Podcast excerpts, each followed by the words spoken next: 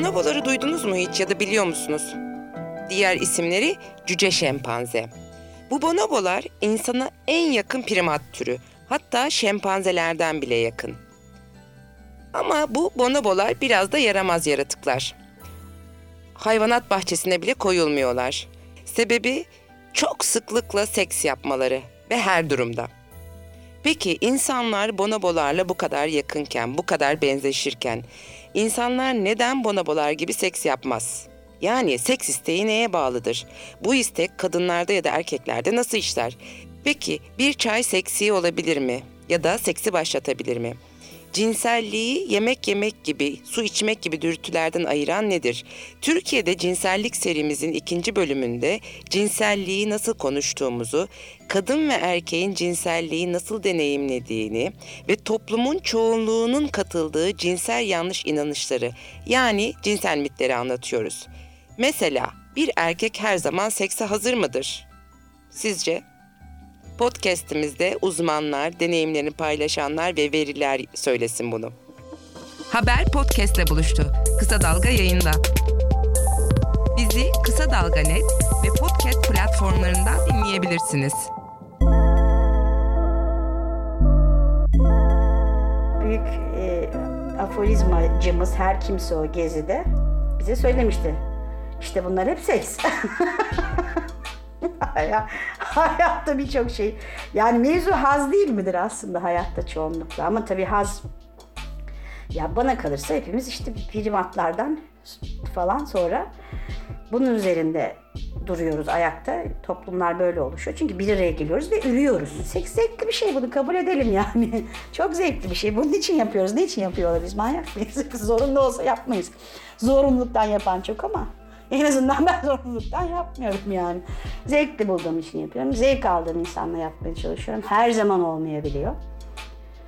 Ee, çünkü dediğim gibi ben bu işin bir şey yok. Böyle tık tık atarak böyle bu tamam bu tamam bu tamam gibi bir formül yok. Eğer zevk alabiliyorsam, zevk almak istiyorsam. Çünkü bir, bir kere hani oyunlu bir şey bu ya. İnsan hani oyun oynamak istiyoruz birbirimize. Yetişkinlerin oyunu da seks bana kalırsa yani. 49 yaşındaki kamudan emekli olan Meryem'in fikri bu. Elbette sekse dair. Şimdi de bir önceki podcast'imiz cinsellik, şeytan mı güzellik mi e, de konuştuğumuz 35 yaşındaki öğretmen Emre'ye verelim sözü. Seks neden kıymetli? Ben seks yaparken borçlarımı, kredi kartlarımı, ailemle ilgili sorunlarımı, işte Tayyip Erdoğan ne söylediğini ya da işte mülteci sorununu hangi yerde nasıl bir savaş olduğuyla ilgili hiçbir şeyi düşünmüyorum.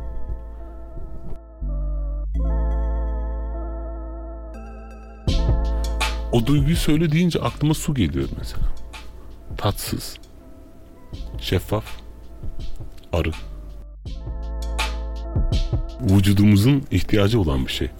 Su gibi o duygu. Evet ya. Su gibi.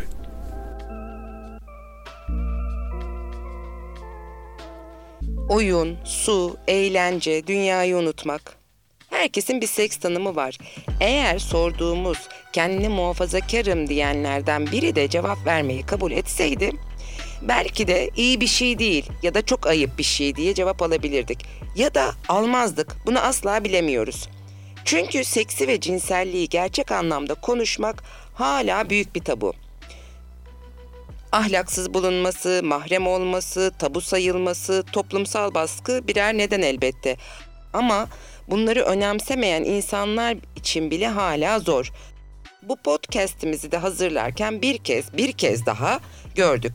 Konuşur musunuz diye sorduğumuz, üstelik konuşabileceğini düşündüğümüz birçok kişi, "Aa delirdiniz mi siz? O benim özel hayatım." diyerek konuyu kestirip attı. Elbette bu birçok nedene bağlanabilir. Ama biz bağlamayalım, konunun uzmanlarına danışalım dedik. Ben Kısa Dalga'dan Nazan Özcan. Haber podcast'te buluştu. Kısa Dalga Podcast. Kulağınız bizde, Kısa Dalga'da olsun. Bakırköy Ruh ve Sinir Hastalıkları Hastanesi Cinsel İşlev Bozuklukları Polikliniği Profesörü ve aynı zamanda Cinsel Eğitim ve Tedavi Derneği yani CEDAT'ın yönetim kurulu başkanı da olan Ejder Akgün Yıldırım'a sorduk. Cinsellik nasıl konuşuluyor ya da konuşulmuyor? Cevap şöyle. Biz genellikle bunu hani toplumdaki cinsellikle ilgili algılamayı basitleştirmek anlamında uyku ya da iştahla benzeştirmeye çalışıyoruz ama çok öyle bir kavram değil. Birincisi biyolojik olarak da değil, sosyal olarak hiç değil. Şöyle ki, şimdi cinsel olarak bir kişinin uyarılması iştahtan çok farklı. Benziyor ama farklı yönleri de var. Çünkü kişinin cinsel olarak uyarılmasını sağlayan yapılar e, doğrudan temas edildiğinde ama cinsel amaçla temas edilmediğinde hiç haz vermiyor. Hatta tam tersi sıkıntı da yaratabilir. Yani örneğin bu açıdan tat duygusundan farklı. Bir insan herhangi bir şekilde dilinde bir tat duygusuyla karşılaşıldığında beyninde bir uyarılma olur. Ama cinsel organ örneğin bir cinsel temasla ya da başka bir şekilde karşılaşsa ama bu sırada cinselliğe hazır değilse ya da arzu etmiyorsa ve istemiyorsa ya da e, onun için bu eylem cinsel amaçlı değilse kendince haz almayacağı gibi sıkıntı da yaşayabilir. Neyi getiriyor bu? Evet neyi getiriyor? Bu cinselliğin aslında zihinsel olarak da bir anlam yüklendiği anda haz verebilmesi gibi özel bir e, niteliğinden kaynaklanıyor. Bir diğeri cinsellik doğuştan getirdiğimiz bir özellik değil.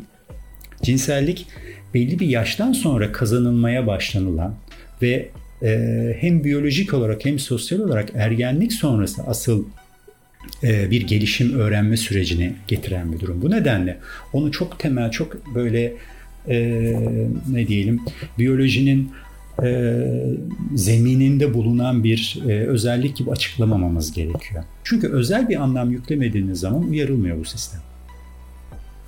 Yani örnek verelim bir kişinin eline dokunulduğunda ki binlerce kez elimize dokunulabilir.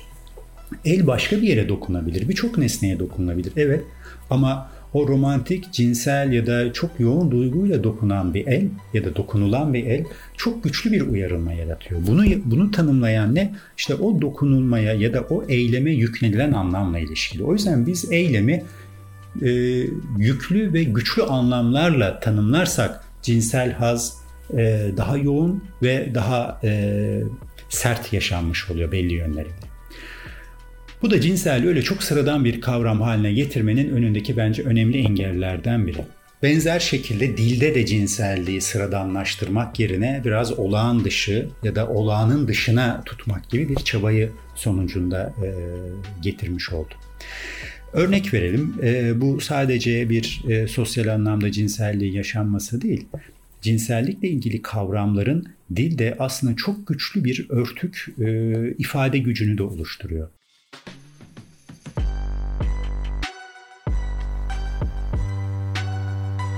Örtük konuşma.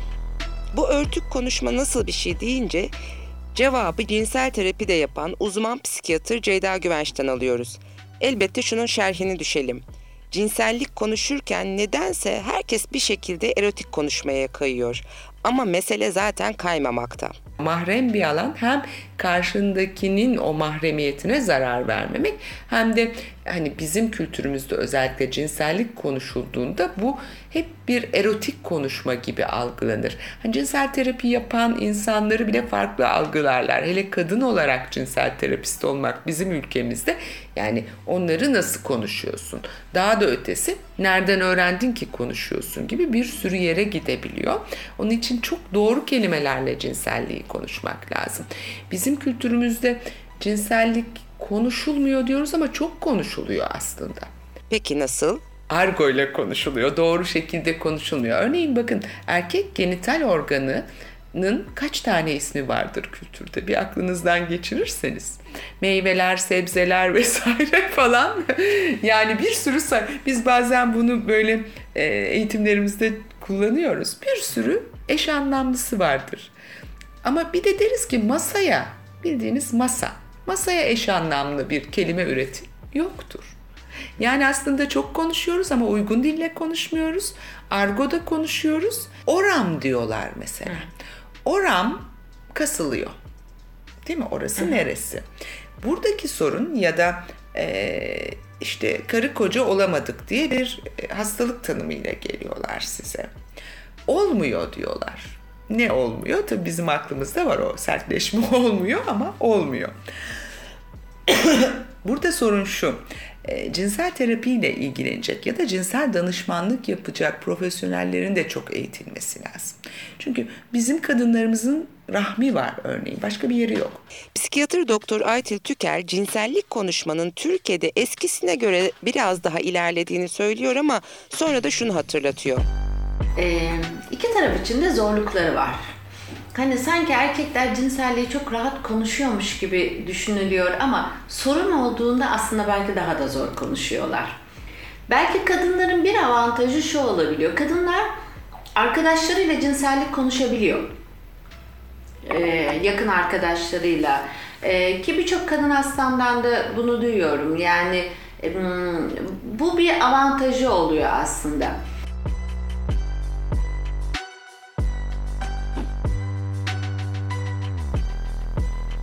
Meryem başka bir noktayı işaret ediyor. Çok da doğru bir şekilde yapıyor bunu. Bu işin parodisini yapmayı çok seviyoruz. Gerçek duygularımızı saklamak için onun farkındayım.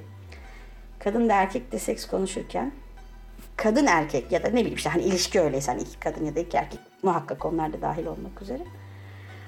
Hani konuştuğumuzu zannedip aslında çoğunlukla parodisini yapıyoruz. Gerçekten konuşuyor olduğumuz zamanlar bana kalırsa az ve nadir. Evet, cinsellik elbette ki konuşabiliyorum çünkü ben bir yetişkinim. Benim cinsellik konuşma kriterim, daha doğrusu cinselliği konuşabilme kriterim, karşımdakini seçme kriterim, yeterince yetişkin olup olmadığı konusundaki gözlemim.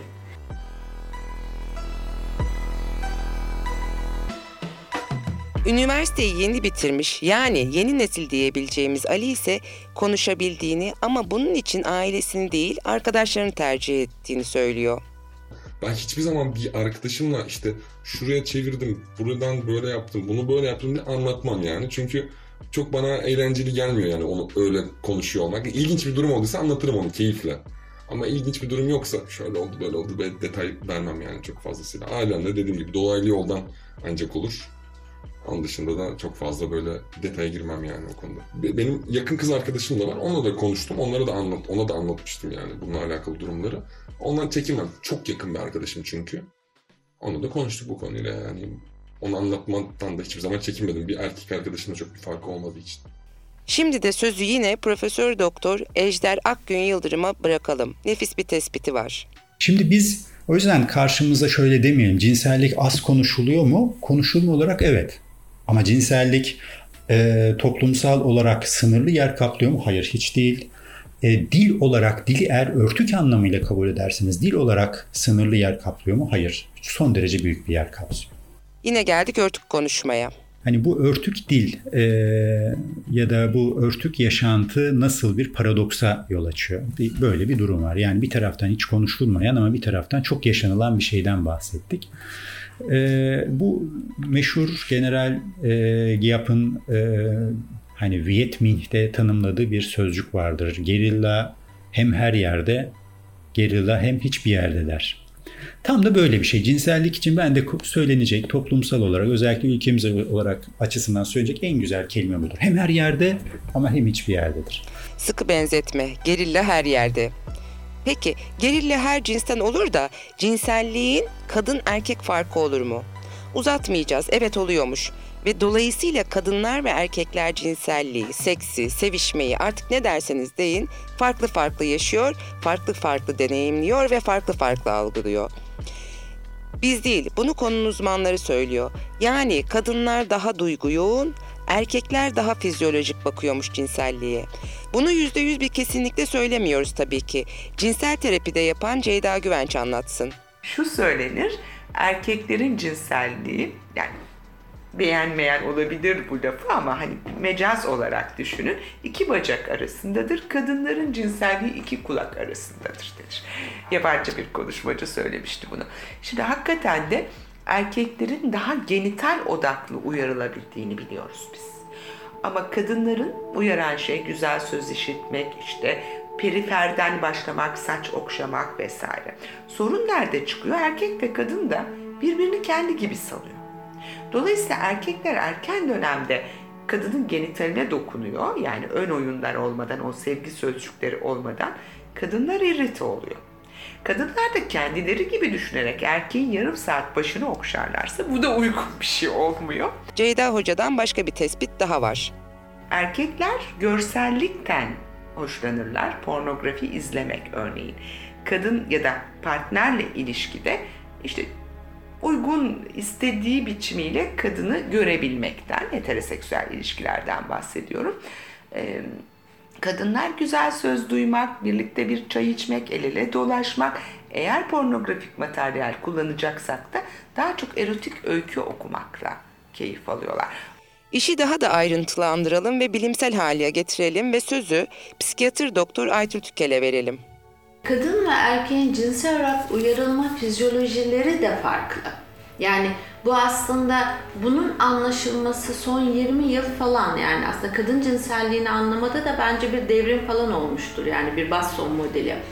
Şöyle hmm, erkeklerin daha çok görsel olarak uyarıldığı ee, ve gerçekten erkeklere görsel bir takım uyaranlar verdiğinde erkeklerin beyinde belli bölgelerinin uyarıldığı bir kanlanma artışı olduğu e, saptanmış. E, kadınlarda bunun olmadığı saptanmış. Yani kadınlar için e, görsellik, görsel uyaran ön planda değil. Yani e, tabii ki o da önemli kadınlar için. Orada bir yeni hareketlenme var ama erkek için olduğu kadar değil. Kadınlar için daha çok aslında cinselliği başlatan duygusal ve bilişsel nedenler. Ne bunun altına giriyor? Birçok şey giriyor aslında.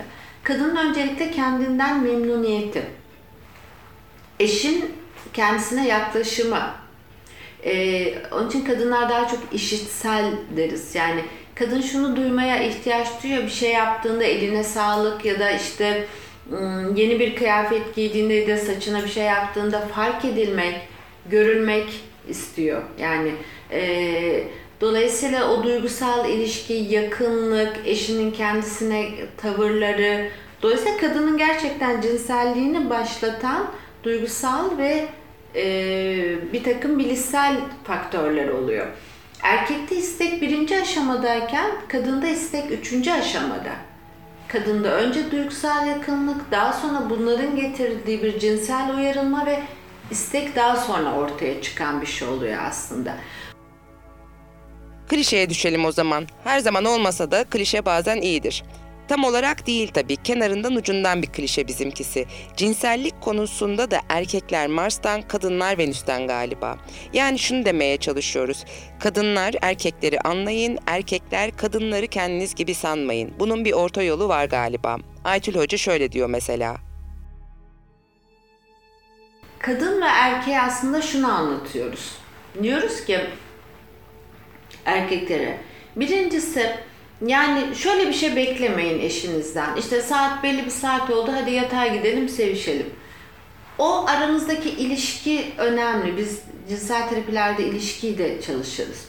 Birlikteki paylaşımlar, e, şeyler ben e, cinsel isteksizlikle gelen iki vakada e, kendiliğinden istemiyor kadın ve eş de e, şöyle yaklaşıyor. Ben de hatırlatmazsam hiç aklına gelmeyecek.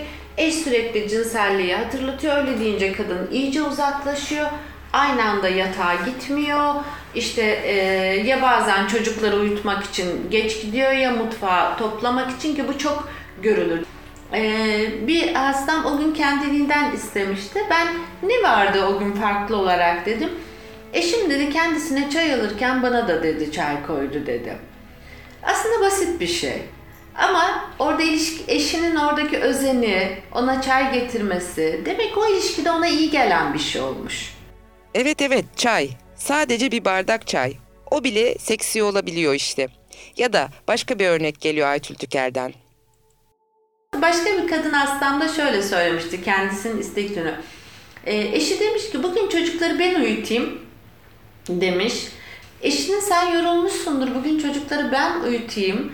Kadının eşine karşı bir yani o hoş duygu tabii ki ona karşı o duygu e, belki anlaşılmakla ilgili duygu o gün cinsel arzusunu mesela ortaya çıkarmıştı. Kulağınız bizde, kısa dalgada olsun. Haber podcastle buluştu. Kısa Dalga Podcast.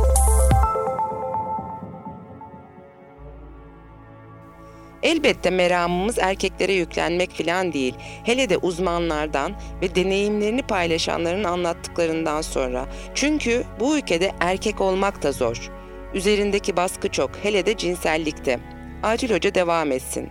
Erkek cinsellik deyince güç, başarı, iktidar gibi şeyler anlıyor. Ee, ve dolayısıyla şu lafı çok kullanır, du- duyarız. Sertleşme sorunu yaşayan bir erkekten başardım, başaramadım gibi. Ee, biz hep bu şeylerde hani bunu isterseniz başarmak üzerinden konuşmayalım. Kadınlar için de aslında daha fazla yakınlık, daha duygusallık, daha paylaşım, daha sevgi anlamları oluyor. Ee, örneğin sertleşme sorunu olan bir erkek e, işte birleşme olacak ya da o sırada sertleşmeyi kaybedeceğim ya da işte sürmeyecek kaygısıyla tamamen uzaklaşıyor. Eşine artık hiç dokunmamaya başlıyor.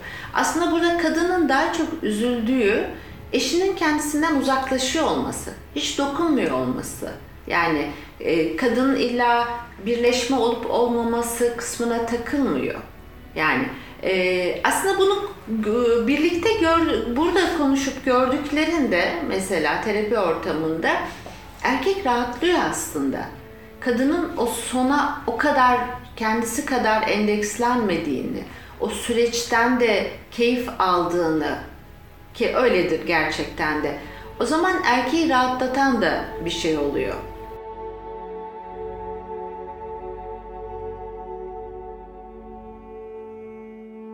Erkek olmak zor zanaat dedik ya, öğretmen Emre'ye dönelim. Ne oluyor peki? Sevişirken işte kadının erkeğin orgazm süresinin düşük olduğu ile ilgili bir istatistik var kafamda. Ben bunun bu istatistiği kırmak çünkü bunun haksızlık ve adil olmadığını düşündüğümden kaynaklı bir kadına partnerim olan kadına benimle sevişen kadına haksızlık olduğunu düşündüğümden kaynaklı bu süreyi uzatma gibi bir çabam var sevişirken. Tabi bu bir politik tavır ve olarak nitelendirilebilir ki öyle bence. Ama bu bir yerden sonra da mekanikleştiriyor yani benim hani partnerim benimle sevişirken e, haz duyuyorsa ben onun o hazına saygı duyacağım kaygısıyla ben hazlarımdan feragat ediyorum. Ben bunu çok yaşıyorum mesela. Kendimden bahsedecek olursam yani. Bunu birçok erkek belki bunu önemsiyordur. Umarım, umarım önemsiyordur. Ben bunu önemsiyorum ama bu bazen bir işkence dönüşüyor. Çünkü işte partnerinizin çok yükseldiği bir anda siz sadece o mevcut olan yüksekliğe tabi oluyorsunuz yani. Çünkü istiyorsunuz. Sorular soruyorum işte. Orgazm oldun mu diye bir sorum soruyorum yani o ilişkinin içinde. Çünkü önemsiyorum yani. Çünkü ben orgazm olmak için müsaade istemem bile aslında ilginç bir şey. Ben de orgazm olabilir miyim? İşte ne yapıyorum sorusunun cevabı mesela önemli bir cevabı bu. Bu soruyu sormak. Ben de bunu yapabilir miyim? Evet cevabı geldikten sonra işte benim o kısacık ya da bana kalan kısmı orada işlemeye başlıyor. Orada haz duymaya çalışıyorum. Ama onun öncesine dair bir gerginlik var. O kısacık süreye süreye kendi hazlarımı sıkıştırmaya çalışıyorum. Aslında bu bir handikap. Emre'nin de dediği gibi aslında seks bile zaman zaman politik bir tavır olabiliyor. Ama herkes onun kadar özenli de davranmıyor. Belki de meseleyi açıklayan Ceyda Güvenç'in dedikleridir. erkeklerin hani üremek için ne lazım? Erkeğin spermi çok fazla. Milyonlarca. Ve erkek hızlı hızlı bir sürü dişiyi dölleyebiliyor hayvanlar alemine baktığınızda. Kadın ayda bir iki tane yumurtluyor. Ve kadının yumurtası değerli. O zaman aslında evrim boyunca da o hayvanlarda, belgesellerde seyrettiğiniz şeyde dişinin o yumurtasını, değerli yumurtasını verecek erkeği seçmek için ön sevişme biraz da orada ne kadar e, ne bileyim ilgili olduğunu ya da tırnak içinde güçlü olduğunu gösteren bir süreç ya. Bu de evrimleşememişiz gibi düşünmek lazım. Keza erken boşalma da öyle. Hani hızlı boşalıp çok yorulmadan başka cinsellikler kurgusu ama evrimleştik tabii ki hani böyle bakamayız. Meryem de kendi deneyimlerine dayanarak benzer şeyler söylüyor. Erkeğin saçacak milyonlarca spermi, kadının da koruyacak 500 tane yumurtası var. Diyelim ki rakamları atacağım tabii hani bilimsel konuşmuyoruz. Ee, biraz herhalde kadının öyle bir yaratılışından dolayı öyle bir koruma durumu var. Yani eğer çok böyle temele ne bileyim biyolojiye falan gidecek olursak bak bunların hiçbiri bilimsel şeyler değil. Ben dağınık düşünceleri bir araya getiriyorum senin için. Yani biz herhalde doğru döllenebileceğimiz adamı arıyoruz tahmin ediyorum. Evrimleşme o yüzden de seks konusunda bizi hayvanlardan ayırıyor. Profesör Doktor Ejder Akgün Yıldırım anlatsın. Tabii ki e, cinsellik bir taraftan da çok kolay yaşanabilir bir şey baktığımızda. E, bu bu yaşantıdan şunu söylemeye çalışıyorum. İşte bonobo seksi denen bir şey var. Bonobolar e, akrabalık olarak şempanzeden insana daha yakın bir e, primat türü. E, ama genelde bonoboları biz hayvanat bahçelerinde pek görmeyiz. Çünkü bonobolar çok seks yaparlar. Öfkelendiklerinde de seks yaparlar. Bir birinden bir şey talep edecekleri zaman da seks yaparlar. Keyiflendiklerinde de seks yaparlar ve bu seks sırasında e, özellikle seksi talep eden ve seksle ceza veren e, cinsiyette e, dişiler olur bazen. Bonobo seksi tam bir özgür cinsellik anlamındadır. Yani yaşamın her yerinde vardır. E, ama bu e, örneğin toplumsal açıdan bugünkü kurmuş olduğumuz insansı bir dünyada çok arzu etmediğimiz bir yaşantı. O yüzden de hani bu da bir başka bir şey getiriyor. Yani cinsellik varsa bu cinselliğin bir takım kuralları olması gerekir. Kural dedik diye aa ne oluyor demeyin lütfen. Kural dediklerimiz öğretmen Emre'nin de son derece haklı olarak itiraz ettiği şeyler değil. Bir sürü tabular var. Şöyle yapılmaz, ayıp böyle yapılmaz, günah sevişirken şunu yapılmaz. Mesela İslam dini kadının üstte olmasını mekruh olarak tanımlıyor. En azından dinlediğimiz hocaların bazıları bunu söylüyor. Yani bir sürü sınırlamalar var. Öyle bir dahil oluyor ki insanların hayatına. Nasıl sevişmemiz gerektiği için de pozisyon, pozisyonlarımızı bile belirliyorlar neredeyse. Şöyle sevişeceksiniz. Yani en son bir e, izlediğim bir videoda bir tane hoca yani kadın ve erkek sevişirken aslında çıplak olmaması gerektiğine dair bir şeyler bile söylüyor yani aslında komple yasaklamaya e, yönelik bir şey. Yasaklar, tabular, günahlar değil bahsettiğimiz yani. Toplumsal cinsel yanlış inanışlar ya da başka bir deyişle cinsel mitler. Yani cinsellikte kadın erkek rolleri, cinsel istek, cinsel ilişki sırasındaki davranışlar, cinsel işlev, cinsel anatomi ve eşcinsellikle ilgili yanlış bilgiler ve inanışlar. İşte tam da bu yüzden zevkli, eğlenceli, haz dolu, keyifli bir şey olması gereken cinsellik bir anda zorluğa dönüşüyor. Çünkü cinselliği de erkeklik belirliyor. Hayır hayır, erkekler değil, erkeklik. Profesör Doktor Ejder Yıldırım cinsel mitlerin 28 ve 40 tane arasında değiştiğini söylüyor. Bu rakamın tüm kültürlerce kabul edildiğini de ekliyor ve anlatıyor. O zaman bir kadın ve bir erkek cinselliği nasıl yaşar? Şimdi burada da aslında e, her ne kadar erkeğin e, belirleyeceği bir cinsellikmiş gibi görülse de erkekliğin belirlediği bir cinsellik var burada. Erkeğin belirlediği yoktur. Neyi kastediyoruz? Aslında burada toplumsal açıdan e, hem erkekte hem de kadında yoğun cinsel sorunlara yol açan bir tanımlama vardır. Tanımlama merkez olarak erkeklik teması üzerine kuruludur. Nedir erkeklik teması? Penis her zaman sert olmalıdır. Bir erkek her zaman zevk vermeyi bilmek zorundadır. Bir erkek çok reddetmez. Kadın reddedebilir ve mümkünse reddetmelidir. O çok istekli olmamalıdır ama erkek reddetmemelidir. Erkek nasıl haz vermesi gerektiğini bilmelidir. Bilmiyorsa burada bir sorun vardır. Erkek eğer bir şekilde haz almıyorsa e, o zaman karşı tarafla ilgili ilgisi yoktur ya da eşcinseldir gibi. Temelde erkeklik tanımı üzerine ve özellikle erkeğin cinsellik yaşaması sırasında penis ve birleşme merkezli bir cinsellik anlayışı vardır. Birinci grup bu yönde gitmektedir. E, bu cinsel mitler cinsellik birleşmeden ibaret olur çünkü penise ihtiyaç var. İkincisi erkek her zaman hazır olmak zorundaysa bu bir cins yani cinsellik ya da erkek cinselliği erkeğin cinselliğinden çok daha fazlası demektir. Bir iktidardır, bir varoluştur, bir bir kanıtlamak zorundadır.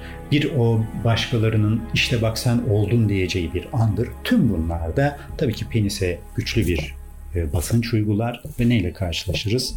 Ağır sertleşme sorunlarıyla karşılaşırız.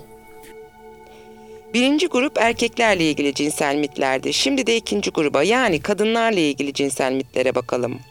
Örneğin kadın cinselliği isteyemez. Çünkü isterse ahlaksızlık anlamına gelir, kadın beklemelidir. O zaman kim başlatacaktır cinselliği? Erkek başlatmak zorundadır. Bu yaşanılan cinsellik sırasında çok konuşmaması gerekir. Yani kadının talepte bulunmaması gerekir. Çünkü erkek nasıl sevişeceğini biliyordur, bilmelidir. İşte kadın orgazm olursa ne güzel ama orgazm olmayabilir. Ama asıl olan işte onu orgazm eden bir erkeğin olmasıdır. Yani kadın orgazm olmuyordur. Onu orgazm eden bir erkek oluyordur. O zaman burada hani bir diğer nokta e, kadının e, aktif olarak rol alamadığı bir cinselliğe ilişkin mitler vardı. Bunlar neyle sonuçlanır? Bunlar aslında gene heteroseksüel çiftler tırnak içinde söyleyecek olursak yani mitler çünkü bunlar üzerine ağırlıklı gittiği için hem erkekte hem de kadına ciddi cinsel sorunlara yol açmaktadır. Gene erektil disfonksiyona yol açmaktadır çünkü bütün yük erkekte e, bir diğer açıdan da kadının hem haz hem istek hem de bir cinsel matürasyon anlamında yani cinsel olgunlaşma anlamında e, geri planda e, kalması neden oluyor. Çünkü cinselliği isteyen, cinselliği arzu eden, cinsellik yaşamının içerisinde var eden bir kadının e, bu miktar içerisinde çok da arzu edilen bir yerde olmuyor. Üçüncü grupsa şöyle. Cinsellik hedeflerin gerçekleştirilmesi gereken bir arena haline gelir. Örneğin çiftler aynı anda orgazm olmalıdır olacaklarsa. Örneğin klitoral orgazm yaşamak kötü bir şeydir yaşanacaksa bu vajinal olmalıdır. Örneğin sevişme sırasında çok konuşmak iyi bir şey değildir. Örneğin bütün yakınlaşmalar eğer cinsel birleşmeyle sonuçlanmadıysa o eksiktir gibi yani o da hedefleri tanımlayan, olması gerekeni tanımlayan cinselliğe ilişkin toplumsal kurallardır. Cinsel mitlere birkaç tane daha örnek verelim. Cinsel ilişki isteğini erkek belirtmelidir. Erkekler cinsel ilişkiyi her zaman ister ve buna her zaman hazırdırlar. Yaşlanma cinsel isteği tamamen ortadan kaldırır. Sevişmeyi başlatan kadın ahlaksızdır. Burada hemen feminist damarımız tutuyor ve şu geliyor aklımıza.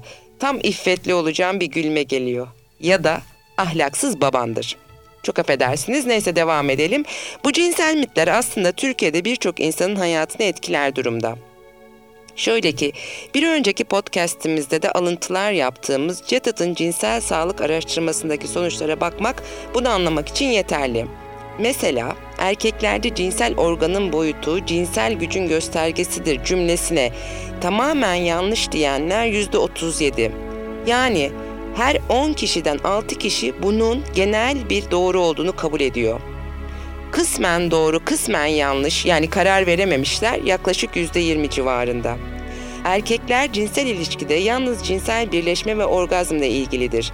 Duygusallık ve haz alma çoğunlukta kadında görülür denildiğinde buna kısmen doğru diyenler sadece %32 civarında. Mastürbasyonun cinsel güce zarar verici etkisi olabilire 10 kişiden 3'ü kısmen doğru demiş. Cinsel ilişkinin sorumluluğunu üstlenmek ve yönetmek erkeğin görevidir cümlesine kısmen ve tamamen doğru diyenlerin toplamı yüzde 51. İlginç olan bir veri daha. Başka yerlerde olduğu gibi cinsellikte de başarıya ulaşmak önemlidir önermesine her iki kişiden biri tamamen doğru demiş. Erkek cinsel ilişkiyi her zaman ister ve buna her zaman hazırdır fikrine katılanlar yüzde 40 oranında ki uzmanlar bunun yanlış olduğunu söylüyor. Uzmanların yanlış dediği ama insanların doğru kabul ettiği bir şey daha. Cinsel ilişki cinsel birleşme demektir. Kesinlikle doğru diyen yüzde 40 gibi bir kesim var. Bir yanlış daha gelsin. Her erkek her kadına nasıl zevk vereceğini bilmelidir önermesine neredeyse her iki kişiden biri kesinlikle doğru demiş.'' Peki hakikaten mitlerdeki gibi erkekler nasıl zevk vereceğini biliyor mu? Söz 17 yaşından beri cinsel olarak aktif olduğunu söyleyen Meryem'in olsun. Türkiye'deki bütün erkekler çok iyi seviştiğini düşünüyor. Şöyle, şimdi e, iyi seviştiğini düşünmek bazen iyi sevişmeye sebep gerçekten. Yani şu çok önemli bir şey. Mesela ş- şöyle bir değerlendirmem var benim. Çok yanlış da olabilir, önemli değil. Mesela birine hiç aşık oldun mu diye sorduğum zaman bana yekten evet oldum dediği zaman bana göre olmuştur. Çünkü bu konuda tereddütü olan insanın aşkı tanımadığını düşünürüm ben. Konuyu cinsellik bağlamı böyle hani oraya şey yapacaksak, projeksiyonu oraya vereceksek e, sen iyi sevişir misin dediğim birine evet ben sevişirim.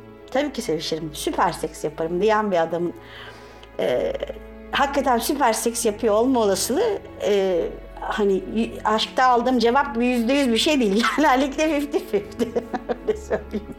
O kadar da bana kalırsa başarılı değiller yani. Pardon sayın erkeklik. Bakın erkek demiyoruz sayın erkeklik. Biraz sert mi oldu? Neyse ki herkes mitlere inanmıyor ve işe daha doğru yerden bakıyor. Tıpkı Emre'nin baktığı gibi. Yani o çarşafın altına sıkışma mevzusu bile aslında büyük bir travma. Yani çarşafları aslında atmamız gerekiyor üzerimizden. Biz bir odaya doluştuysak, bu bir ormanlık da olabilir, bir çadır da olabilir. Yani hani odadan kastım dört duvar olmasına da gerek yok. Yani ama hani iki gözün görmediği bir yer genelde insanlar arzu ediyorlar. Yani sadece partneriyle birlikte olmak istedikleri bir yerde sevişmek istiyorlar. Bu çok anlaşılır o bir şey. Çok da gerçek bir şey. Benim de rahat ettiğim, konforlu hissettiğim bir atmosfer. Bu atmosferin içinde konuşmak çok kıymetli sevişirken. Haz duyduğunda ses çıkarmak kıymetli. Haz duyduğun şeylere yönelmek, partnerinin duyduğu hazları yüceltmek bunlar kıymetli. Bizi Kısa Dalga Net ve podcast platformlarından dinleyebilirsiniz.